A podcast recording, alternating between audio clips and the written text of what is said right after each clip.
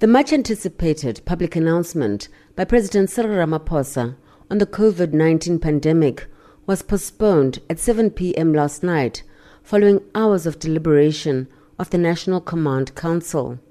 The Council discussed matters relating to progress made in the implementation of regulations to curb the disease, whether additional measures were required, and possible interventions to mitigate the economic fallout. Minister in the Presidency, Jackson Mthembu. It's in the interest of South Africans that when the president speaks to them, the president indeed has been advised properly on all these matters that are facing our people and he's able to speak to all those issues. So we think it's better late than take corners. Earlier, Ramaphosa had met with business leaders and heads of political parties.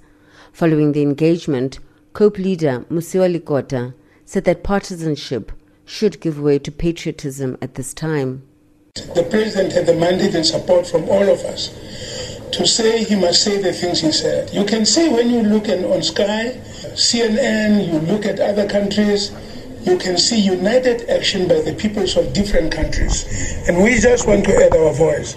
Let us carefully consider what the president has said and let every one of us try to the best of our ability to implement in keeping with those uh, uh, directions. Speaking on the president's meeting with the business community, including Business Unity South Africa, Business Leadership South Africa, the Banking Association, and large insurance companies, Economic Development Minister Ibrahim Patel said that excellent proposals had been made. We gave a report on the work that government is doing, work that we're doing in monitoring the impact of the global slowdown on our own economy because we sell goods to other parts of the world. We shared with the business community also the work that we're doing to ensure that there's basic stocks of health uh, uh, products in South Africa, that there are food and other uh, stocks available to our people.